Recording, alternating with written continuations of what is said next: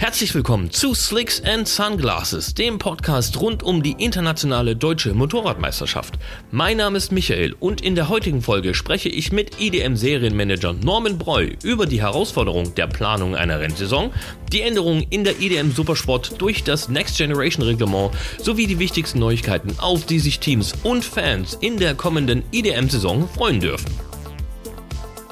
Ja, hallo nochmal, Motorsportsfans. Ich grüße euch zur ersten Folge des neuen Slicks and Sunglasses Podcasts rund um die IDM, die wichtigste deutsche Motorradmeisterschaft. Und ich freue mich ganz besonders, denn zur ersten Folge habe ich die große Ehre, den IDM Serienmanager und Head of Motorsports bei der Motorpresse, Norman Breu, begrüßen zu dürfen. Hallo Norman. Hallo Michel, hallo an die Zuhörer da draußen. Freut mich hier sein zu dürfen. Ja, ich hatte es gerade angedeutet, ich freue mich natürlich ganz besonders für den Auftakt eines neuen Formates wie dem EDM-Podcast, den wir jetzt hier gerade starten, ist es natürlich besonders charmant und besonders schön, diejenigen ins Gespräch zu holen, die die ganze Sache verantworten und die Basis für die wichtigste Meisterschaft in, in Deutschland schaffen. Und wir sind gerade in der Vorsaison. Und es gibt natürlich regelmäßig Neuigkeiten rund um die IDM. Und es passiert natürlich auch ganz, ganz viel im Hintergrund, wovon die Zuschauer, Zuschauerinnen und Motorsportfans nicht so viel mitbekommen. Und äh, dazu möchte ich mich heute gern mit dir ein bisschen unterhalten, um da so ein bisschen Einblicke zu schaffen. Aber bevor wir damit loslegen, möchte ich natürlich, dass unsere Zuhörenden dich als Person so ein bisschen kennenlernen. Wir haben ja gerade schon gehört, du bist der Verantwortliche für die IDM, hast da sprichwörtlich den Hut auf, aber hinter dem Serienmanager Manager und äh, dem Head of Motorsports versteckt sich natürlich auch eine Privatperson und ähm, ich denke mal auch ein Motorradenthusiast. Und da würde ich gern ein paar Einstiegsfragen, fünf Einstiegsfragen an dich richten, damit die Leute dich so ein bisschen, äh, bisschen besser kennenlernen. Und da du ja so, so, so einen großen Rennsportbezug hast, für mich natürlich vorab die wichtigste Frage, wie bist du denn überhaupt zum Motorradrennsport gekommen? Zum Motorradrennsport bin ich gekommen. Damals, ich habe vor, jetzt muss ich kurz überlegen, 2007 habe ich mein Biologiestudium abbrechen müssen, als ich feststellte, okay, ist vielleicht doch nicht ganz so mein Thema. Und bin dann dadurch äh, bei einer Ausbildung zum Eventmanager beim Trainingsveranstalter Bike Promotion gelandet und so nahm das Ganze dann seinen Lauf. Also ich hatte vorher schon Bezug dazu, da mein Bruder ADAC Junior Cup gefahren ist, mein Vater sehr Motorsport begeistert ist. Deswegen habe ich schon die ein oder andere Rennstrecke in meiner Kindheit besucht und fand damals dieses ähm, Jobangebot recht interessant. Bin dann, wie gesagt, dort gelandet, habe da meine Ausbildung gemacht und relativ viel auch gelernt. Wir haben da damals schon Schweizer Meisterschaft als Beispiel gemacht. Ja. Mhm. Und äh, dadurch war dann einfach der Bezug zum Rennsport auch da. Ich hatte damals eine Lizenz zum Rennleiter und so nahm die ganze Geschichte in den Rennsport bis jetzt zur IDM seinen Lauf, sage ich mal. Also man kann wirklich sagen, der Rennsport ist dir nicht nur in die Wiege gelegt, familiär bedingt, sondern du hast es sprichwörtlich auch von der Pike aufgelernt. Also bist die, die Rennsportkarriere abseits, äh, abseits des äh, Sattels eines Motorrads quasi hinaufgestiegen und ähm, jetzt bei der IDM als Serienmanager angekommen, ja? Tatsächlich ist das so. Ich habe da auch wirklich, glaube ich, alles mitgemacht, was man so vor Ort machen kann bei so einer Renn- oder Trainingsveranstaltung. Also ich habe Zeitnahme gemacht. Ich war, wie gesagt, Rennleiter. Ich habe aber auch Reifen gewechselt und aufgezogen. Also wirklich jedes Detail, glaube ich, mitgenommen, was man so mitnehmen kann. Okay, also sehr, sehr wichtig und eine Riesengrundlage natürlich für den, für die Funktion, den Job, den du jetzt da, jetzt da gerade hast. Ähm, du hast es gerade angedeutet, dein Bruder ist im ADAC Junior Cup gefahren, deine Familie sehr, sehr motorsportaffin. Wie sieht es denn bei dir aus? Hast du einen Lieblingsrennfahrer, Motorradrennfahrer? Muss, muss gar nicht aus der IDM sein. Hast du da so, so dieses klassische ähm, Vorbild, so ein klassisches Idol? Nein, tatsächlich würde mir da jetzt gar nichts einfallen. Ich bin eher so, so der sportbegeisterte Fan. Ich mag den Sport anzuschauen, bin da aber jetzt nicht bei einem Fahrer direkt, dem ich jetzt, sage ich mal, Wochenende für Wochenende die Daumen drücken würde. Also das überhaupt nicht. Ich schaue mir lieber ein spannendes Rennen an und der Beste soll dann am Ende gewinnen. Also da bin ich relativ emotionslos, was das angeht.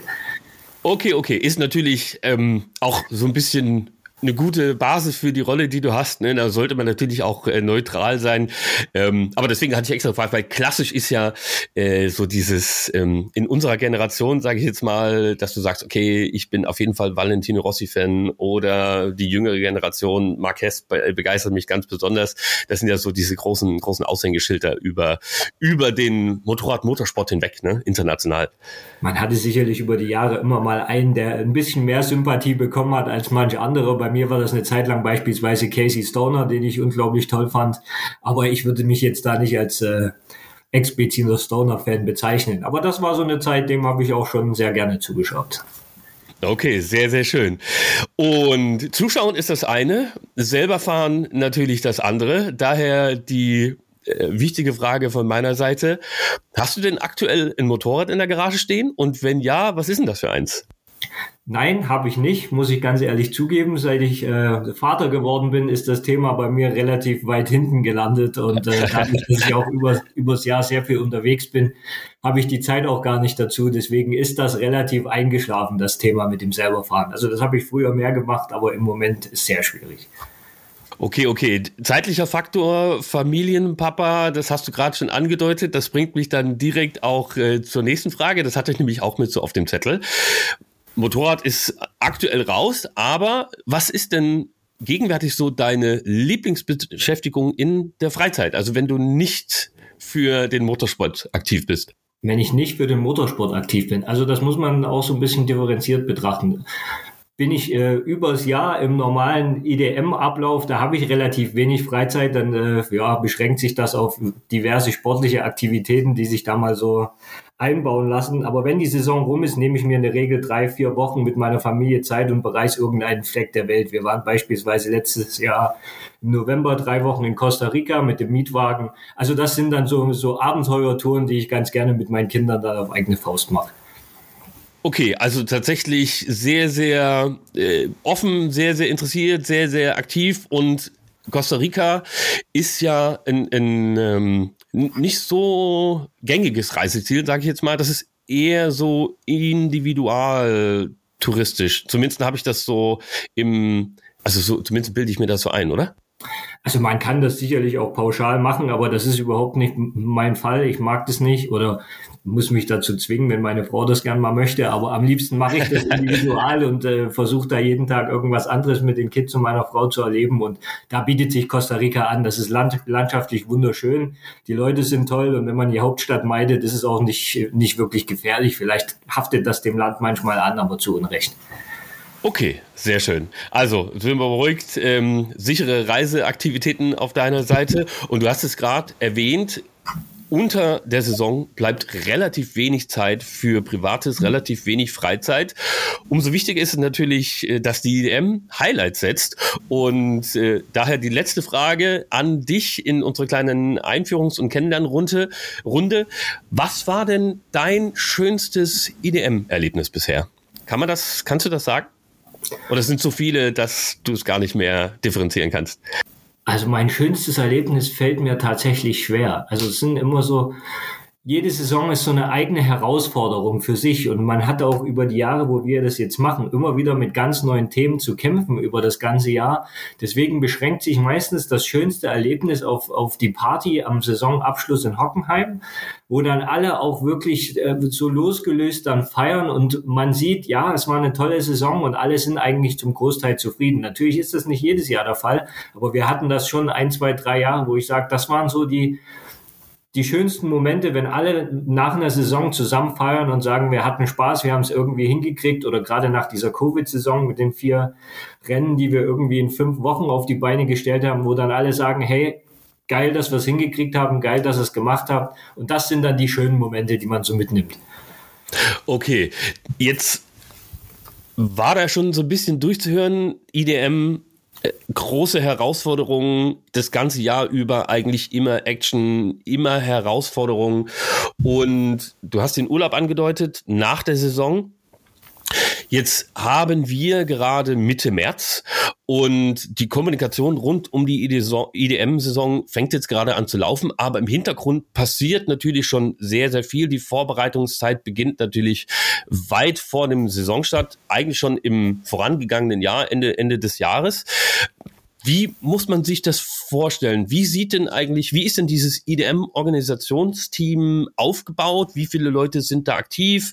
Ähm, wer wirkt da mit? Und was gibt's denn da für eine, für eine Rollenverteilung? Also was muss man sich denn da vorstellen? Welche Bereiche denn da alles bearbeitet werden? Naja, erstmal grundsätzlich haben wir in, in, unserem Büro in Stuttgart sind wir drei Leute. Also einmal natürlich meine Person und dazu ähm, Yannick und Nadine, die zu meinem Team gehören und alle weiteren Themen, die sich in unserem Umfeld sind, äh, ja, in unserem Umfeld befinden, mit bearbeiten. Und dazu kommen dann natürlich jede Menge, ich sag mal, freie Mitarbeiter, die für die verschiedenen Bereiche einmal bei der Veranstaltung und auch in der Vorbereitung zuständig sind. Dazu kommen natürlich die ganzen Offiziellen, die es bei jedem Rennen und auch in der Vorbereitung braucht, die die entsprechenden Lizenzen auch aufweisen, die man für die diversen Aufgaben haben muss. Als Beispiel, ähm, wir haben einen permanenten Rennleiter mit dem Stefan Beck der bei jedem Rennen dabei ist und äh, das Thema auch der sportlichen Reglements im Austausch mit mir immer über das Jahr betreut.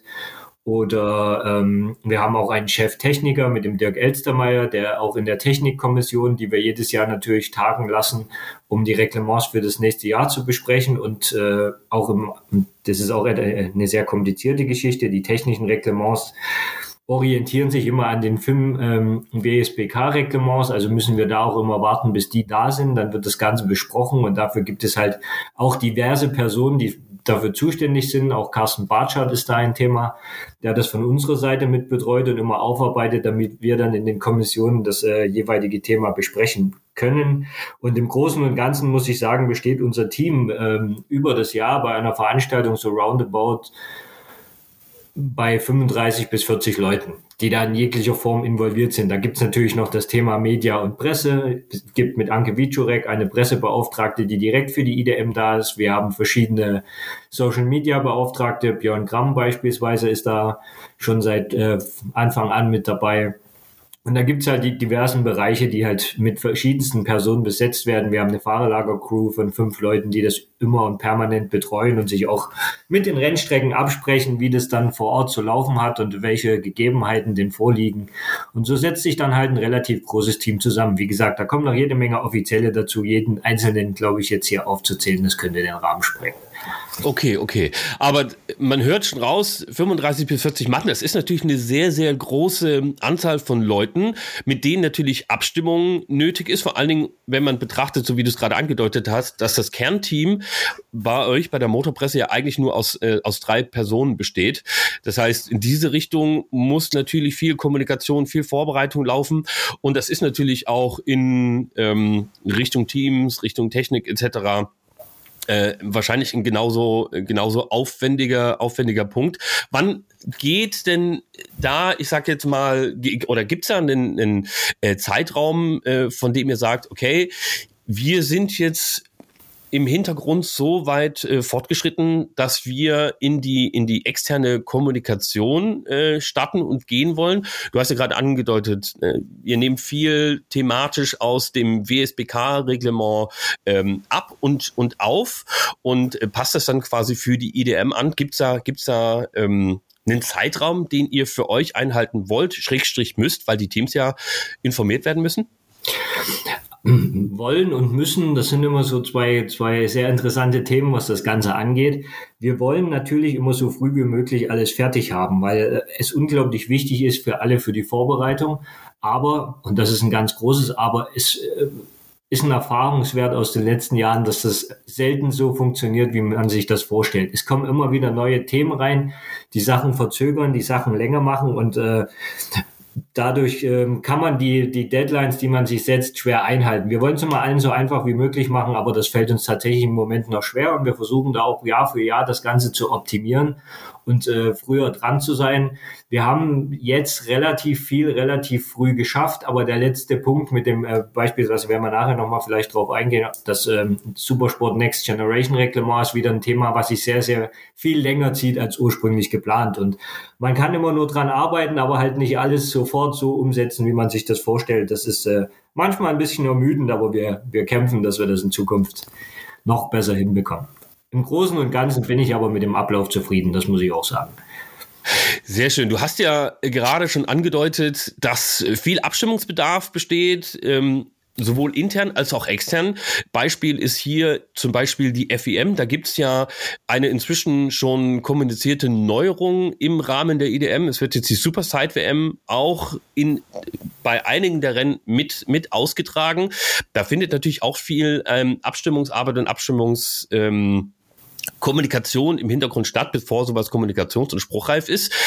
Worauf können sich die IDM-Zuschauer denn tatsächlich in diesem Jahr noch freuen? Gibt es für diejenigen, die die Kommunikation in der Presse und in den Medien um die IDM nicht so intensiv verfolgen, was sind denn die großen Änderungen oder was sind denn die Neuerungen, die für dieses Jahr vorgesehen sind? Also das geht schon einmal äh, los mit dem äh, Kalender, der dieses Jahr etwas anders aussieht. Wir starten ja schon eigentlich Mitte der Vorsaison mit der Kalenderplanung für die nächste Saison. Sie besteht mhm. dann meistens aus, aus Traditionsterminen, die man immer wieder mitnimmt und dann versucht man natürlich auch immer noch ein Highlight zu setzen oder guckt jedes Jahr, was kann man am Kalender noch optimieren, welche Strecke ist vielleicht noch interessant, was passt terminlich, was passt terminlich nicht. Und äh, so ist es uns geglückt für die ähm, diesjährige Saison seit langem mal wieder den Sachsenring in den IDM-Kalender zu bringen. Und ich denke, das ist eine ganz, ganz tolle Geschichte, wenn die, die einzige deutsche MotoGP-Strecke jetzt auch in den IDM-Kalender zurückkehrt. Und das zusätzlich wird einmal der Auftakt für die IDM sein. Und du hast es gerade schon angedeutet, wir haben auch dieses Jahr äh, die Promotorenschaft über die Superside Weltmeisterschaft, also die Sidecar WM und auch die, der WM-Auftakt der Sidecars wird am Sachsenring stattfinden. Also werden wir als, als äh, erstes Event eine Riesennummer haben mit, mit ganz tollem Programm und hoffen natürlich da auch auf ganz viele Zuschauer, was in der Region sicherlich auch nicht das größte Problem sein sollte, weil da ist das Motorsport und gerade Motorradsport und Sidecar-Interesse auf jeden Fall da. Und äh, wir freuen uns natürlich auch total, diese Sidecar-Weltmeisterschaft zum Teil in der IDM etablieren zu können oder etablieren zu wollen, weil die, der, Gespannsport in den letzten Jahren hat es nicht äh, sonderlich einfach gehabt. Und äh, ich denke, das ist jetzt ein Weg, den man einschlagen kann, um dem Ganzen nochmal einen neuen Schwung mitzugeben. Wir hatten als kurze Erklärung, es gab einmal das WM-Feld und auch das IDM-Feld, die irgendwo mit 10 bis 15 starken Gespannen gefahren sind, aber doch äh, für ein Feld sind das doch noch ein paar zu wenig. Und ähm, da beide auf Weltniveau fuhren, war dann nach dem Ausstieg des vorherigen Promoters der Gedanke, warum führt man es nicht ein Stück weit zusammen, hat vielleicht ein Feld von 20 oder mehr gespannt und äh, wieder richtig tollen Sport und mit unserem Stream zusammen kann man das Paket auch wieder viel besser an die Zuschauer bringen. Und mhm. äh, da setzen wir natürlich jetzt sehr viel drauf und freuen uns auch riesig drauf, das äh, Thema angehen zu können. Okay, für mich und für die Zuhörenden vielleicht ein paar Hintergrundinformationen zum Ablauf. Ich gehe mal davon aus, dass der ein oder andere Seitenwagen Teamchef oder Fahrer oder Beifahrer oder Beifahrerin hier jetzt auch zuhört. Wie wird das denn ausgestaltet? Also gibt es da schon, ist das Reglement schon in, in ja in, in konkrete Paragraphen gegossen und lässt sich schon genau sagen, wie der Ablauf vor Ort sein wird und ähm, ob für beide Klassen dann quasi die gleichen Bedingungen, das gleiche, äh, gleiche Reglement sozusagen gilt? Ja, also da haben wir uns auch eingehend Gedanken darüber gemacht und äh, wenn man natürlich eine, eine deutsche Meisterschaft und eine Weltmeisterschaft versucht in einem Feld zu äh, fahren zu lassen, dann geht das einmal sportlich natürlich nur unter dem ähm, Reglement des, des Höheren, also der Weltmeisterschaft. Sprich, äh, wir werden ein Reglement für beide Meisterschaften machen, angelehnt an der Weltmeisterschaft in Bezug auf Renndistanzen und äh, alles, was es sonst noch so braucht. Das bedeutet auch, die IDM-Fahrer brauchen die WM-Lizenz. Das ist sicherlich äh, jetzt nicht für jeden ähm, unbedingt nachvollziehbar oder positiv zu betrachten, weil die etwas teurer ist. Auf der anderen Seite muss man es so sehen, jeder Teilnehmer an einem WM-Lauf wird auch in der Weltmeisterschaft gewertet, auch wenn es gleichzeitig ein IDM-Lauf ist. Sprich, das gesamte Feld fährt in einer Wertung. Das ist mir ganz wichtig, auch für, die, für den Stream, damit der Zuschauer auch immer weiß, wer wirklich an welcher Position liegt. Und zusätzlich wird es bei den Doppelläufen eine eigene Wertung für diejenigen Fahrer geben, die in der IDM-Wertung gewertet werden wollen. Dazu muss man sich einschreiben und dazu wird es noch einmal eine Bewertung eines sportlichen Gremiums geben, weil wir die IDM ein Stück weit als Aufstiegsserie trotzdem zur WM sehen wollen und das vielleicht auch wieder für die Zukunft auseinanderentwickeln wollen. Das ist jetzt, wie gesagt, ein Startjahr. Und ähm, von daher möchten wir nicht, dass die ganzen Weltmeister um den IDM-Titel fahren und um den WM-Titel, sondern dass die IDM wirklich nur noch aus Gespannen besteht, die eben diesen Weltstatus noch nicht haben und sich da den deutschen Meistertitel erkämpfen können. Zusätzlich werden auch nicht alle Rennen äh, zusammen gewertet werden. Beispielsweise der Lauf in Schleiz wird ein reiner IDM-Lauf sein. Da wird mhm. es keinen WM-Lauf geben. Und ähm, Weiterhin wird die Weltmeisterschaft noch zwei separate Läufer haben, wo jetzt die IDM nicht dabei sein wird. Also im Rahmen des 24-Stunden-Rennens in, in Spa-Francorchamps und mhm. auch das Finale in Estoril im Rahmen der portugiesischen Meisterschaft Ende Oktober wird logischerweise ohne die IDM stattfinden. Okay, wichtiger Punkt, dass äh, die WM in Schleiz nicht mit ausgetragen wird. Das ist natürlich, ich sag mal, im äh, Motorsport Mekka eben am Schleizer Dreieck natürlich ein bisschen ein, ein Wermutstropfen, sage ich jetzt mal. Wo liegen da die Gründe? Also Wermutstropfen auf der einen Seite verstehe ich, auf der anderen Seite muss man sagen, dass äh, erstmal der ganze Gespannzirkus heiß auf Schleiz ist. Das ist einfach so, die fahren da unglaublich gern, auch vor den Zuschauern. Das Zuschauerinteresse ist da. Also es ist nur ein kleiner Wermutstropfen, weil ich mir ziemlich sicher bin, einige der WM-Jungs werden trotzdem als Gaststarter beim IDM-Lauf dabei sein. Das habe ich auch schon aus der einen oder anderen Richtung verlauten hören. Also die mhm. Zuschauer können sich da trotzdem auf ein äh, prall gefülltes äh, Gespannfeld freuen. Auf der anderen Seite ist halt ähm, da die Homologation der jeweiligen Strecken spielt da eine große Rolle und äh, mhm. Leitz bekommt halt FIM-seitig keine Weltmeisterschaftsabnahme mehr. Das ist okay. äh, dann zu sehr noch in Richtung Straßensport und deswegen ist das leider nicht möglich. Deswegen wird es ein reiner IDM-Lauf werden. Aber wie gesagt, das äh, tut der ganzen Sache keinen Abbruch. Okay, okay. Also liegt auch tatsächlich an der Stelle überhaupt gar nicht in eurer Hand, sondern ist eben der Homologation geschuldet, die für Schleiz, ich sag mal, fast erwartungsgemäß ähm, nicht, nicht mehr möglich ist, ne? Ja, ja, ganz Und auch seit einigen Jahren ja, glaube ich, schon, ne? Ja, ja, das ist äh, seit einigen Jahren schon der Fall und äh, wir wissen auch, wir hätten es nochmal probieren können, da eine zu bekommen, aber ich weiß auch, das wäre nicht positiv ausgegangen. Sonst äh, wäre ich das Thema auf jeden Fall angegangen, weil ich schon gesehen hätte, wenn wir das machen kann, dann sollte man es auch im Schleiz machen, allein auf de der Zuschauer wegen, die da einfach wirklich Bock drauf haben. Ist jetzt schade, dass es so nicht geht, aber wie gesagt, ich glaube, das tut der ganzen Sache keinen Abbruch. Sehr schön. Also auf jeden Fall auch in diese Richtung bei den Gespannen ein äh, vollgepackter und spannender Kalender auf jeden Fall, selbst über die eigentlichen IDM-Rennen hinaus. Jetzt haben wir ich sag mal, die, das weltmeisterschaftliche Niveau der Änderungen angesprochen. Was sind denn neben der ähm, Next Generation Regelung, auf die wir auf jeden Fall noch äh, zu sprechen kommen, im Rahmen der IDM für Klassenneuerungen sonst noch geplant? Ähm, ich habe mitbekommen, der R7 Cup soll jetzt äh, zum Beispiel ähm, mit starten.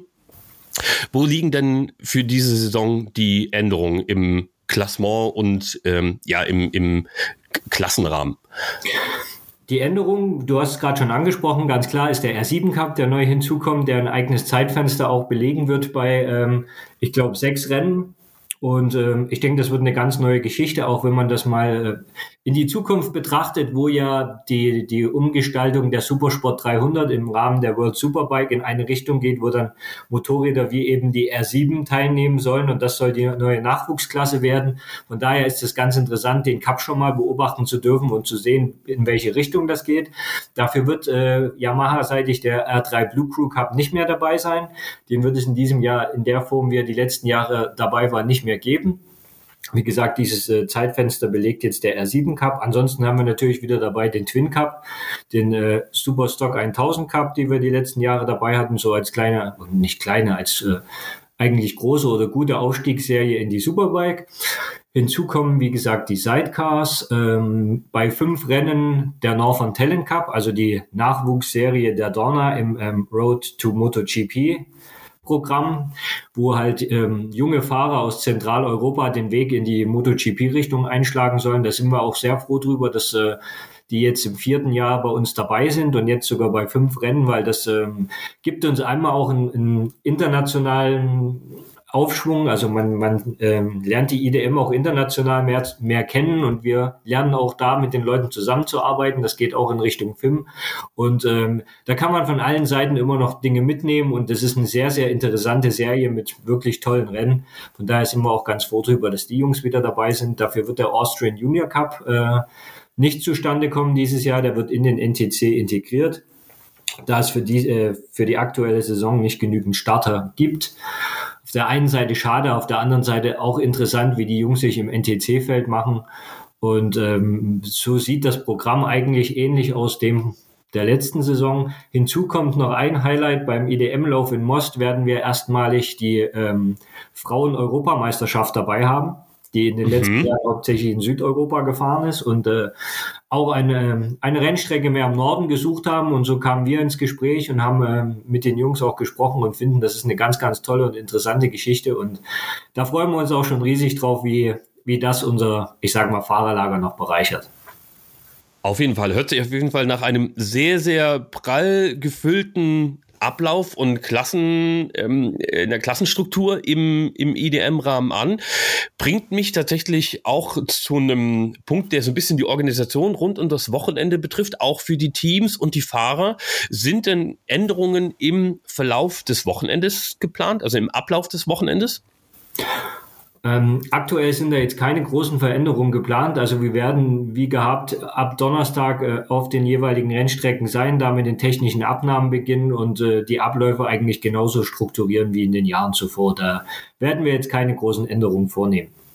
Okay, also die Fahrer und Fahrerinnen, die in der IDM an den Start gegangen sind, können sich quasi auf das berufen, beziehungsweise den Erfahrungsschatz nutzen, den sie in der Vergangenheit schon gesammelt haben. Und Erfahrungsschatz äh, bringt mich tatsächlich auch zu einem Punkt. Du hast ja gerade angedeutet, wir werden jetzt die äh, Frauenmeisterschaft als Gastauftritt, sage ich jetzt mal, in Most mit dabei haben. Letztes Jahr waren Leon Haslam und äh, Tati Mercado als prominente Gaststarter ebenfalls in Most mit am Start. Tati Mercado steigt jetzt ja sogar als Dauerstarter in die IDM mit auf. Gibt's denn schon Informationen zu spannenden Gaststarts für die kommende Saison? Gibt's da irgendwas, auf äh, was man sich schon freuen kann? Also bisher haben wir da ein Highlight, über das ich vielleicht schon kurz äh, informieren kann, und das ist der, der Lauf am Red Bull Ring, wo wir das äh, Bonovo World Superbike BMW Team zu Gast haben werden mit äh, Garrett Gerloff und äh, ich hoffe Loris Bass, wenn er bis dahin wieder fit ist. Mhm. Auf jeden Fall ist es angedacht, dass die beiden Jungs da das IDM-Feld wieder ein bisschen aufmischen und da freue ich mich schon riesig drauf. Wir hatten letztes Jahr einen tollen Lauf in Assen, wo Loris Bass auch schon dabei war mit einem spektakulären Rennen in dem Dreikampf mit Tati Mercado und äh, auch Markus Reiterberger und auch solche Szenen hoffen wir natürlich wieder. Und äh, ich denke, das wird äh, ein riesiges Wochenende am Red Bull Ring. Dann drücken wir die Daumen auf jeden Fall, dass das tatsächlich klappt und wir die zwei WM-Piloten im Rahmen der IDM äh, begrüßen dürfen. WM ist tatsächlich ein Punkt, den wir jetzt schon mehrmals angesprochen haben und vor allen Dingen in Bezug auf die IDM Supersport. Da gibt es tatsächlich für die kommende Saison doch tiefgreifende Änderungen, weil eben das Next Generation Reglement auch auf die IDM adaptiert wird. Wir werden Triumph zumindest als ähm, privates Team, als Marke oder in einem privaten Team als Marke mit in der IDM haben. Worauf müssen sich denn die Fahrer und Teams und vor allen Dingen die Techniker reglementseitig da vorbereiten? Naja, es ist halt ein, ein komplett neues Reglement, weg von dem ursprünglichen Supersport-Reglement, was sich ja auf die äh, 600 Kubik-Motoren konzentriert hat. Und jetzt öffnet sich ja das Reglement in Richtung ähm, ganz neuer Motorenkonzepte mit der, wie von dir gerade angesprochenen Street Triple RS mit 765 Kubik von Triumph. Die da mit äh, in das Reglement integriert wird. Wir werden eventuell MV Augusta dabei haben mit der F800. Und ähm, diese Motorräder müssen natürlich auf das Niveau der, der 600er Motorräder angepasst werden oder beziehungsweise die kleineren, sprich die Yamaha R6, die ZX6R, dürfen jetzt reglementseitig mehr am Motor machen, mehr Tuning vornehmen und mehr Leistung herausholen, während die anderen ein Stück eingebremst werden müssen, damit man ein faires äh, Level hat. Und das ist natürlich eine recht komplizierte Geschichte, das in einem Reglement umzusetzen. Wir orientieren uns, wie angesprochen, da sehr stark an der FIM, die das jetzt schon in, seit mehreren Jahren macht. Natürlich jedes Jahr wieder so ein paar Kniffe in dem Reglement ändert oder auch Erfahrungswerte mit einbringt, was ganz wichtig ist, wenn man so ein Konzept umsetzt. Das hat man ja in den Vorjahren schon in der Supersport 300. Das ist ja ganz ähnlich. Da fahren mit einer Yamaha R3 300, 300er Motorräder. Kawasaki hat eine 400er am Start. Zeitweise gab es eine 500er von Honda. Also auch da hat man schon verschiedene Motoren und Hubraumzahlen auf ein Niveau gebracht und äh, da gelernt. Und dasselbe macht man jetzt im Supersportsektor. Und ähm, da ist halt das Entwickeln eines solchen Reglements schon ein Kraftakt. Allein das, was die FIM da tut. Das aktuelle Reglement der FIM kam am 18.02. Und seitdem sind wir jetzt dran, das auch IDM-seitig umzusetzen, damit wir das unseren Teams präsentieren können. Das ist sehr schade, dass das so lange dauert, aber wenn halt ein FIM-Reglement auch erst am 18.02. kommt, sind uns da auch die Hände gebunden, das eher an den Start zu bringen. Nichtsdestotrotz sieht's aber sehr gut aus. Also wir werden es jetzt zeitnah haben und äh, haben auch schon richtig gute Nachfrage. Du hast gerade Triumph angesprochen. Wir haben mittlerweile zwei Teams, die auf Triumph an den Start gehen werden. Da freuen wir uns auch drauf. Es ist sogar noch ein drittes in der Pipeline. Mal sehen, ob das was wird. Und äh, das bereichert das Feld natürlich schon allein mit der neuen Marke und macht die ganze Geschichte auch durchaus bunter.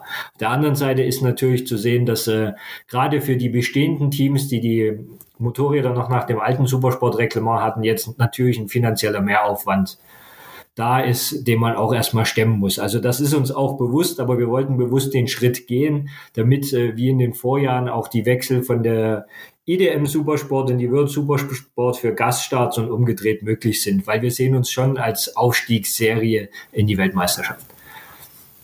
Okay, also wirklich äh, große Herausforderung. Vor allen Dingen der zeitliche Aspekt, den du gerade angedeutet hast, spielt da natürlich für euch als Organisatoren und im Nachgang natürlich auch für die Teams eine, eine gewichtige Rolle. Und zwar tatsächlich, das hätte ich jetzt auch so gar nicht erwartet, in beide Richtungen. Also sowohl für die, die jetzt neu dazukommen und ähm, vom Reglement in dem oder das Reglement in dem Sinne nutzen, dass sie die entsprechenden Marken und äh, Motoren nutzen, als auch eben für die, die auf der klassischen 600er bleiben und dann quasi nach oben skalieren können, aber eben auch ähm, da erstmal abwarten müssen, in welchem Rahmen das tatsächlich, ähm, das tatsächlich möglich ist.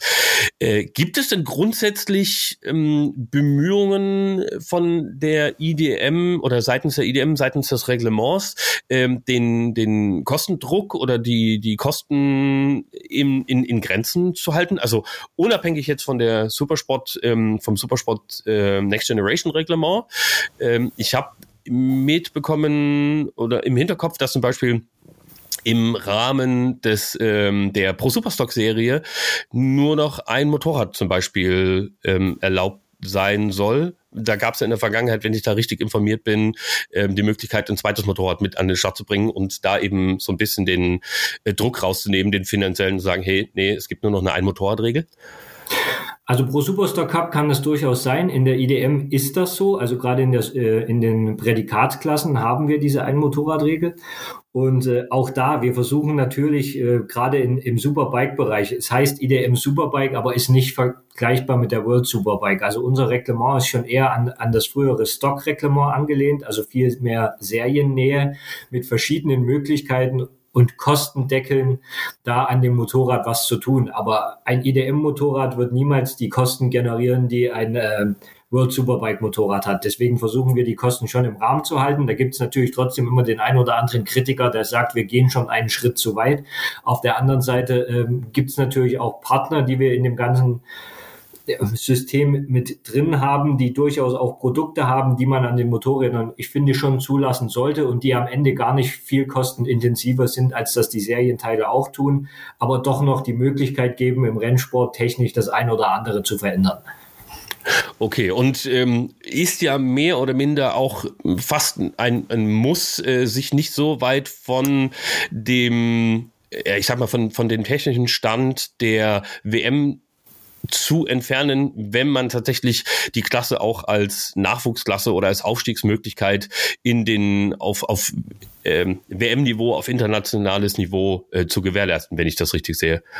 Genau, also das ist gerade der, der Punkt für die Supersport 300 und die Next Generation, wo wir eben auch diese Wechsel doch über die Jahre immer wieder gesehen haben. Supersport 300 ganz häufig, aber auch in der, der Supersport, sprich Next Generation, hatten wir einige Fahrer, die, die den Schritt nach oben gewagt haben und auch einige, die wieder zurückgekommen sind und auch über das Jahr. Deswegen finde ich das gerade in den beiden Klassen sehr, sehr wichtig. Superbike, finde ich, müssen wir ein bisschen differenziert betrachten. Das ist einmal die Königsklasse, in Deutschland, die einfach ihr eigenes Reglement auch haben darf und wo wir auch diesen, diese Sprünge, wie ich sie gerade angesprochen habe, nicht so haben, beziehungsweise wo die Teams auch so aufgestellt sind, dass äh, das keine große Rolle spielt, weil man, äh, wenn man den Gasstart macht, das Motorrad auch problemlos auf das andere aufbauen kann und möchte. Okay. Jetzt haben wir sehr viel über die technischen Aspekte, über das Reglement, über die verschiedenen Klassen gesprochen. Also alles Aspekte, die Fahrer, Teams, Techniker äh, natürlich betreffen. Die zweite wichtige äh, große Säule im IDM-Programm sind aber natürlich die Zuschauer und Zuschauerinnen, die entweder direkt vor Ort an der Strecke sind oder sich die ganze Geschichte im Livestream in der Vergangenheit anschauen konnten. Was ist denn an dieser Seite für die kommende Saison geplant? Was wir haben ja zum Beispiel mit dem Sachsenring, wie du es angedeutet hast, eine Highlight-Strecke im Programm. Wir haben das 100-jährige Jubiläum des Schleizer Dreieck, wo es ja, wie besprochen, auch logischerweise wieder einen IDM-Lauf geben wird. Gibt es irgendwas, auf das sich unsere Zuschauenden da besonders freuen können? Also freuen, denke ich, kann man sich auf jeden IDM-Lauf, weil der Sport ist einfach sehenswert. Also wir hatten jetzt in jeder Rennstrecke tolle Rennen, auch wenn mal nicht ganz so viele Zuschauer da waren. Deswegen kann ich immer wieder sagen, guckt euch auch mal noch ein anderes Rennen an als äh, Sachsenring, Schleiz oder Hockenheim, weil auch die anderen Strecken sind toll. Und das ist auch etwas, worüber wir uns in den vergangenen Jahren Gedanken gemacht haben. Wie schaffen wir es auch, die anderen Strecken für den Zuschauer interessanter zu machen?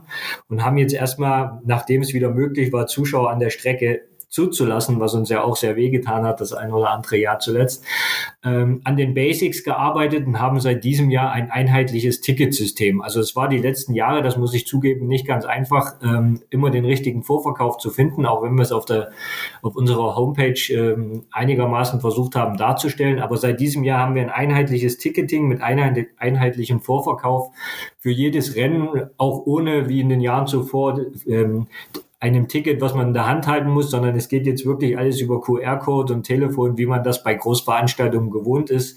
Und wir sind ganz froh, dass wir diesen großen Step umsetzen konnten, um das den Zuschauern noch ein, so einfach wie möglich zu machen, an die Rennstrecke zu kommen und halt auch ähm, verschiedene Pakete für, für Interessenten anzubieten, auch für Firmen und so weiter und Incentives, weil die Nachfragen sind auch da und äh, alle, die jemals in so einem Bereich auch da gewesen sind mit ihrem Unternehmen, mit ihrer Firma, die fanden das total toll. Und auch das wollen wir einfach den Interessenten erleichtern. Und den großen Schritt haben wir dieses Jahr gemacht. Und da sind wir eigentlich sehr glücklich drüber und kann jetzt einfach ganz einfach Tickets für die IDM auch kaufen. Okay, jetzt die wichtigste Frage natürlich für diejenigen, die direkt Interesse haben und sich für einen der IDM-Läufe schon Tickets sichern möchten.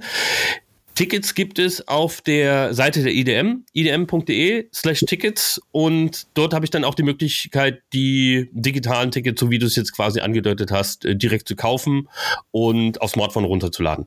Genau. Das wird dann einfach äh, bestätigt per E-Mail und dann wird der QR-Code oder das Ticket per Mail zugeschickt und dann hat man das auch schon in der Tasche. Also kann das in seiner Wallet speichern und dann geht's vorwärts.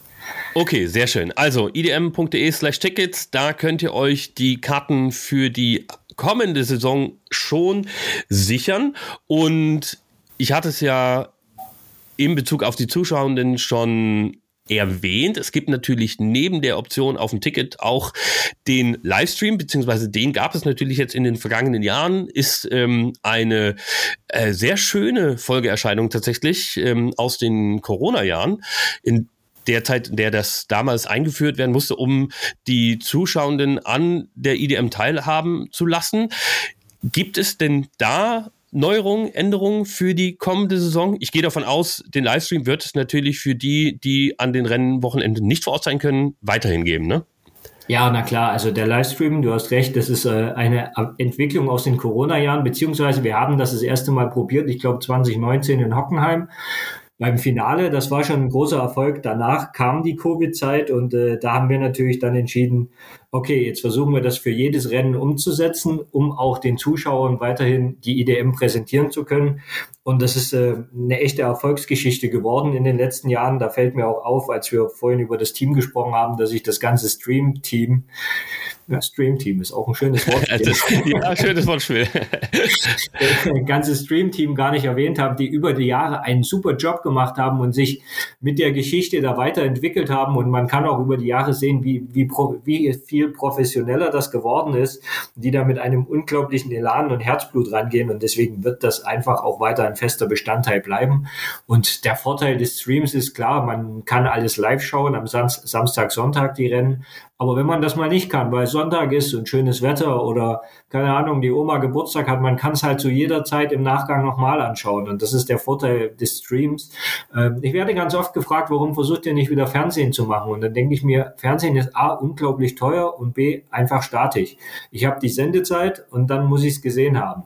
Klar gibt es verschiedene Mediathekangebote, aber das macht das alles noch viel komplizierter und kostenintensiver. Deswegen bin ich ganz froh über unseren Stream, der über YouTube, YouTube läuft, der professionell ist und den man sich immer anschauen kann. Also wer das bis jetzt noch nicht gesehen hat, sollte das unbedingt mal tun. Wir werden auf jeden Fall an dem Thema festhalten und äh, auch unser, unsere Moderatoren mit Lukas Gajewski, Eddie Mielke und Tommy Deitenbach sind auch schon ganz heiß auf die neue Saison. Ich hatte sie letzte Woche erst am Telefon zum Teil und äh, die freuen sich auch riesig drauf, dass wir das Thema einfach so weiterführen. Sehr schön. Also ihr habt es gehört, der Livestream wird auch in der Saison 2023 wieder von allen Rennwochenenden die IDM zu euch nach Hause bringen, wenn ihr es nicht schafft, vor Ort zu sein. Und für diejenigen, die jetzt sagen, hä, Livestream, IDM, das habe ich ja noch nie gehört, guckt euch das gern schon mal an. Die alten Rennen, in Anführungsstrichen alten, die Rennen der vergangenen äh, Jahre sind natürlich auf YouTube immer noch abrufbar. Da könnt ihr euch einstimmen und euch das mal anschauen sind tatsächlich dann auch alle Klassen abgebildet. YouTube-Kanal von Motorrad Online. Da gibt's eben die Rubrik zur IDM. Da könnt ihr euch das anschauen. Und genau, wenn ihr da kein Rennen verpassen wollt und auch sonst nichts von den Aktivitäten, lasst euch da auf jeden Fall gleich ein Abo da. Ähm, nicht, dass ihr das dann wieder vergesst, dann habt ihr das auf jeden Fall schon direkt gespeichert. Ja, und ähm, damit haben wir tatsächlich auch schon einen relativ umfassenden Blick auf die kommende IDM-Saison geworfen. Wir haben über die Änderungen, die Neuerungen die spannenden Rennen, die Highlights äh, gesprochen. Wir haben euch so ein bisschen näher gebracht, wie und in welchem Rahmen ihr die IDM auch in dieser Saison sehen und äh, verfolgen könnt. Und jetzt bleibt natürlich von meiner Seite noch die letzte Frage an Norman. Wir haben jetzt, wie bereits angedeutet, eigentlich jedes Thema schon, schon angesprochen. Was ist denn für dich so der wichtigste Punkt? Gibt es irgendwas, was du auf dem Herzen hast, was du auf jeden Fall unseren Zuschauern zur IDM-Saison 2023 oder grundsätzlich zur IDM noch ähm, mitgeben möchtest? Also nichts Neues, nichts, was ich jetzt eigentlich im Rahmen unseres Gesprächs schon erwähnt habe. Ich kann nur immer wieder sagen, wer es noch nicht live gesehen hat oder auch im Stream nicht, schaut es euch einfach mal an, schaut euch den Sport an, weil der ist großartig. Und äh, ich finde, der Motorradsport geht in Deutschland einfach viel zu viel unter, weil dafür ist er viel zu spektakulär. Und ich kann nur jedem sagen, guckt es euch mal an, ihr werdet es nicht nur einmal sehen, wenn ihr es einmal gesehen habt. Sehr schön. Das ist doch ein wunderbares Schlusswort. Ich hatte ja schon darauf hingewiesen, wenn ihr euch das schon angucken wollt, macht das auf jeden Fall auf YouTube. Da könnt ihr euch äh, die Rennen des letzten Jahres angucken. Also wirklich einige spektakuläre Highlights auf jeden Fall dabei. Und zwar über alle Klassen hinweg. Guckt da auf jeden Fall mal vorbei. Und falls euch unser neues Podcast-Format gefallen hat, wäre es natürlich schön, wenn ihr uns Feedback gebt. Und zwar habt ihr die Möglichkeit, uns natürlich über den Instagram-Account der IDM zu kontaktieren. Link dazu findet ihr hier in den Show Notes natürlich auch den Link zur IDM-Seite und äh, zum Ticketing, da wo ihr euch jetzt schon die Karten sichern könnt für die spektakulären Rennen der kommenden Saison. Und dort findet ihr auch eine E-Mail-Adresse. Da könnt ihr uns direkt auf den Podcast Feedback geben, vielleicht auch Themenvorschläge machen, was euch denn im Rahmen der IDM interessiert und worüber wir hier unbedingt mal sprechen sollten. Und da habe ich tatsächlich auch schon die Möglichkeit, einen kleinen Ausblick zu geben auf die kommende Folge. Das Format, das wir jetzt hier aufzeichnen, wird ein zweiwöchiges.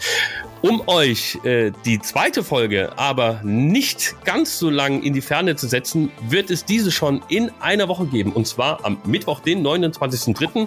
Und ich kann euch auch schon verraten, wir werden da sprechen mit dem WM-Rückkehrer und IDM Superbike-Aufsteiger Patrick Hobelsberger.